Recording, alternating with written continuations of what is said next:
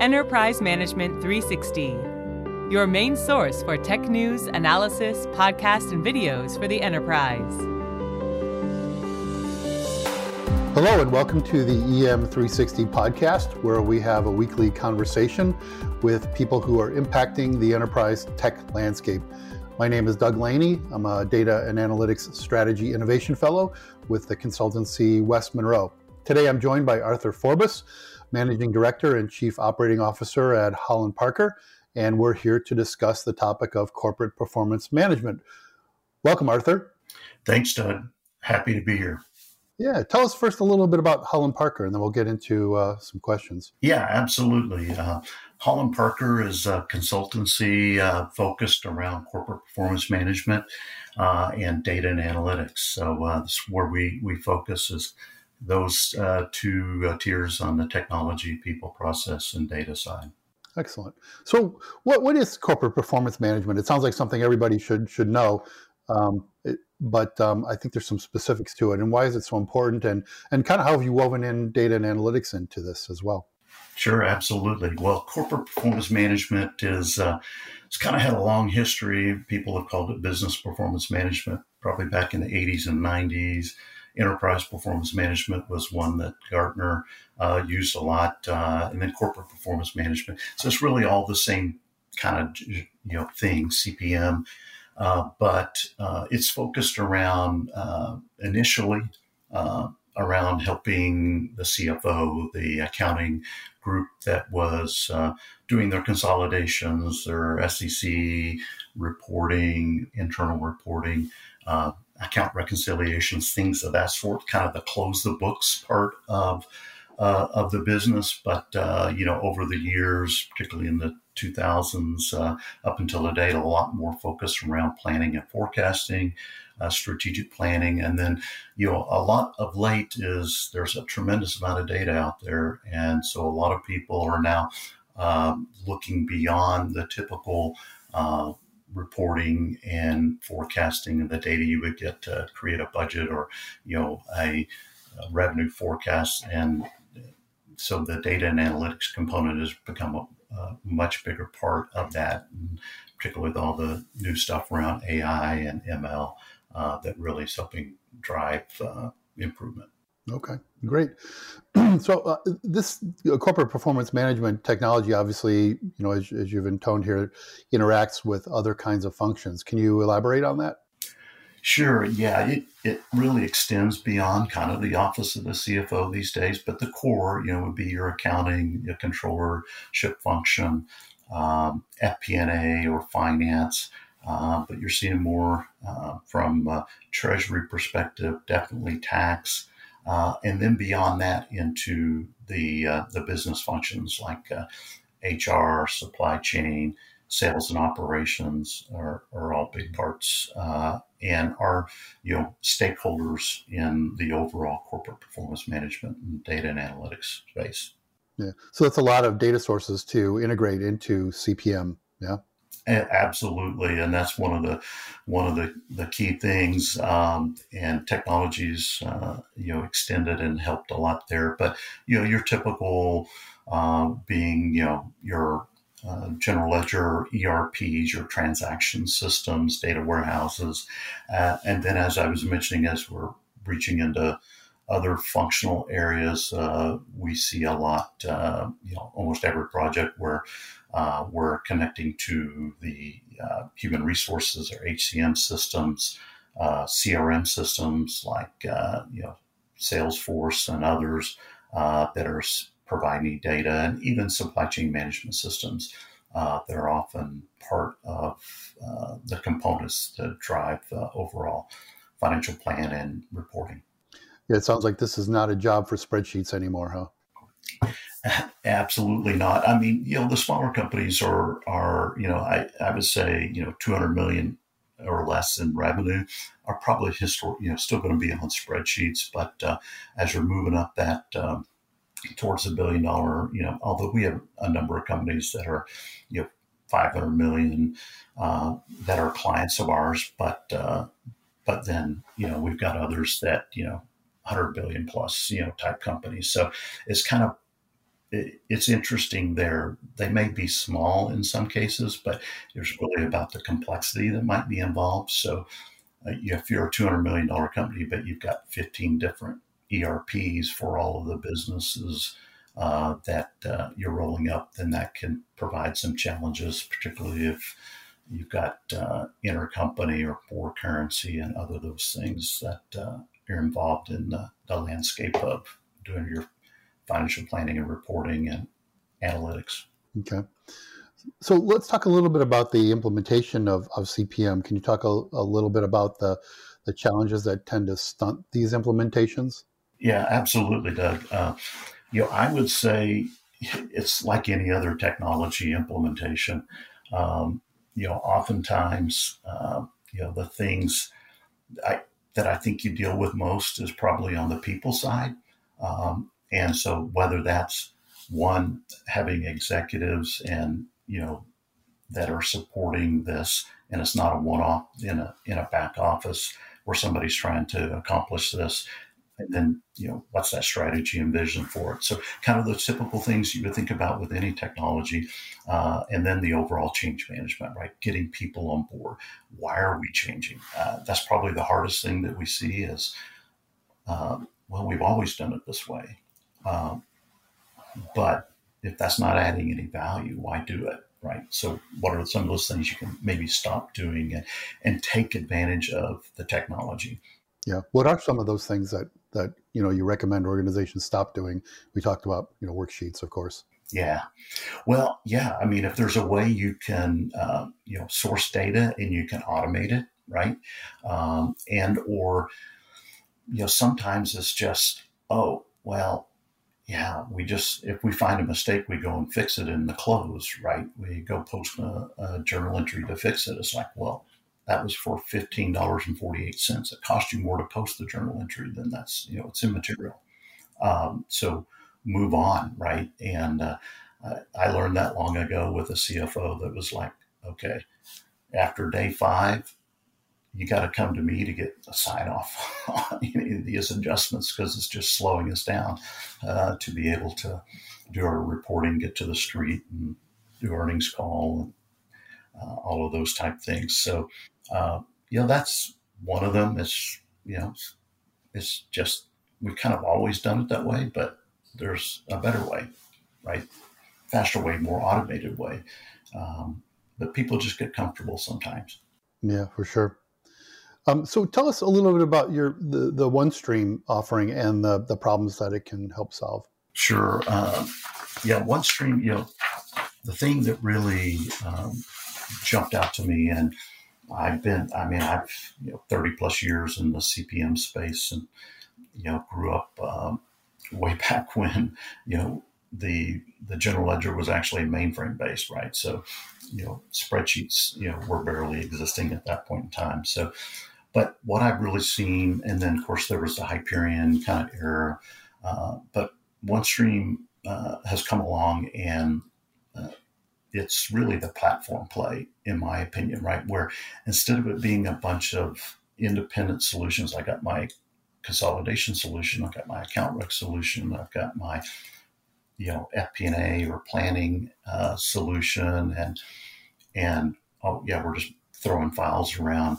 Uh, it's really um, a platform, right? Where it's you know cliche to say, but kind of like the, the iPhone. Well, you know, when you download an app, it just knows how to work with your phone right? Uh, obviously, you got to do some configuration and things like that. That's much like uh, OneStream. So I'm not having to try to piece together, uh, integrate basically two different technologies that you need to work together for the whole of CPM. It sounds like it helps a lot with the, the change management issues as well.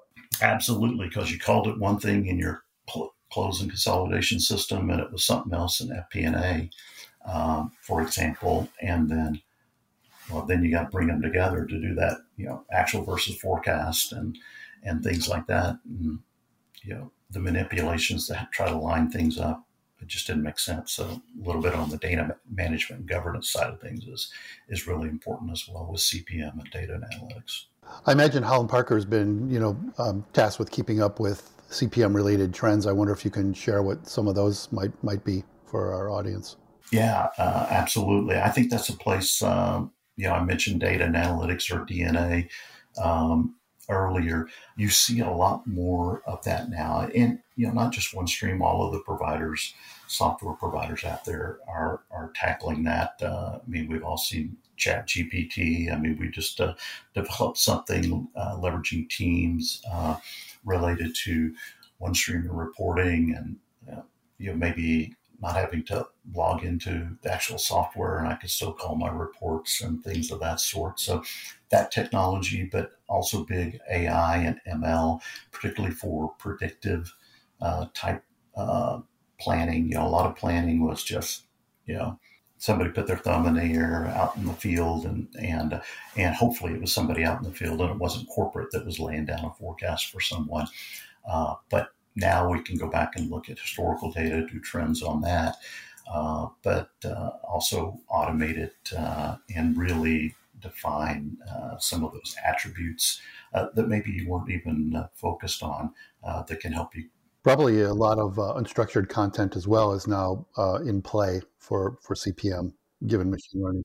Yeah, somewhat. I think maybe uh, less though than than you might think, but uh, but certainly when it comes to you know uh, annotations or you know commentary around okay, you've got a variance here; it's over our threshold, so you know controller or you know uh, manager out in the field tell us why you're outside of the norm, give us a, a variance explanation, and then be able to kind of bring those together for a full picture on a consolidated basis is certainly something folks are doing. Yeah.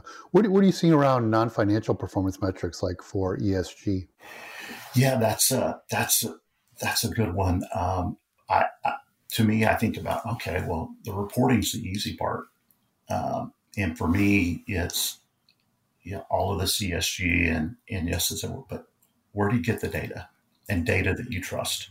because uh, so much of it you're going to be dependent upon what your vendors are doing on your behalf in providing you products and services that you now got to take into account as the overall impact uh, of ESG for the products that you end up putting uh, or services out in uh, to your customers. So, to me, it's it's again about the data. How's it governed? Where's it coming from? How do you trust it? And most of the time, you're not even capturing it yet you know you're capturing the invoice when you pay a vendor, for example, but just because they uh, you use so many kilowatts of energy, for example, that's usually not part of the the invoice that's keyed into or loaded into the ERP. So you then don't have direct access to that data. Right. Or you can estimate it based on, you know, transactions. Right, right. Yeah. And the accountant in me is like, you know, data is a little bit more than just estimating, right? So you can, mm-hmm. yeah. So, um, yeah. So there's it's still a little. I guess I meant mod- modeling it, not necessarily yeah, estimating. It's it's, yeah. a little fuzzy math still. Right. And are there standards for ESG reporting that are emerging? Man, that one's been the one that's been been uh, most top of mind. I think uh, in what I've seen in, in our customers um, and clients out there. What, what about you, Doug? What what are you seeing and hearing? Yeah, I know there's some organizations that are that are uh, promoting standards, but but I don't think there's anything um, yet that rises to the like the level of GAAP. Yeah, right? exactly. IFRS.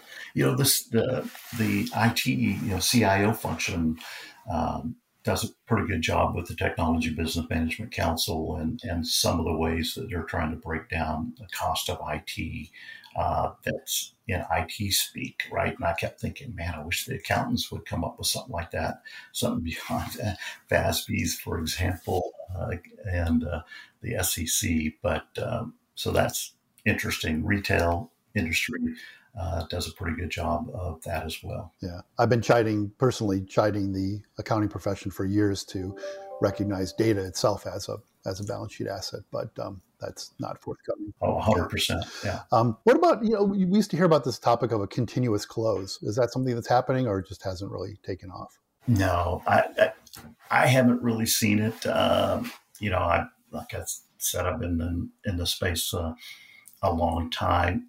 There's occasionally there's some talk there, but I've worked with a thousand plus clients probably over my career, and never once was doing a project uh, around uh, continuous close. I, you know, I think some of the accounting stuff again gets in the way of, you know, is it an estimate or, or what have you. But the technology, I think, um, for the most part, is there. I mean, think about the financial services banking, right?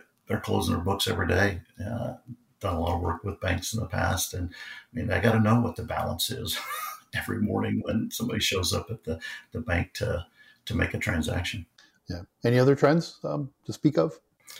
Uh, yeah, I, I think uh, the AI stuff is is in automation. Um, you know, a number of years ago, RPA, oh, they're you know, computers are going to take my job, and now we're seeing that with uh, you know AI, Chat GPT, um, those type things of, of, taking people's jobs. But you know, I kind of saw the the opposite of that. It was like automation was like, you mean I don't have to do that part of my job anymore? uh, it, will help me get better, and and it's not just something I have to do. Uh, and here, can you automate this as well? So I think a lot of that automation stuff, whether it's you know the more traditional RPA, or and you see it in these solutions too, like OneStream, uh, or you know some of the other you know more uh, generative AI stuff. Yeah. All right. Well, let's let's wrap up with um, question around how how you know do you feel organizations can get started or or raise their their CPM game if they've they, they're already on the journey. Sure. Yeah. For um, for me, it, it it starts with you know what is the reporting and analysis that that your business needs and what's you know the kind of the general mindset of the CFO's office um, and uh, versus hey I've been doing this in you know Oracle EBS and Hyperion on top. And so can you just replicate this? And we're going to go get you know a cloud solution for our ERP and you know so these kind of transformations were were just technology upgrades, and they often, too often, just focused on the technology and not what they what was the end game.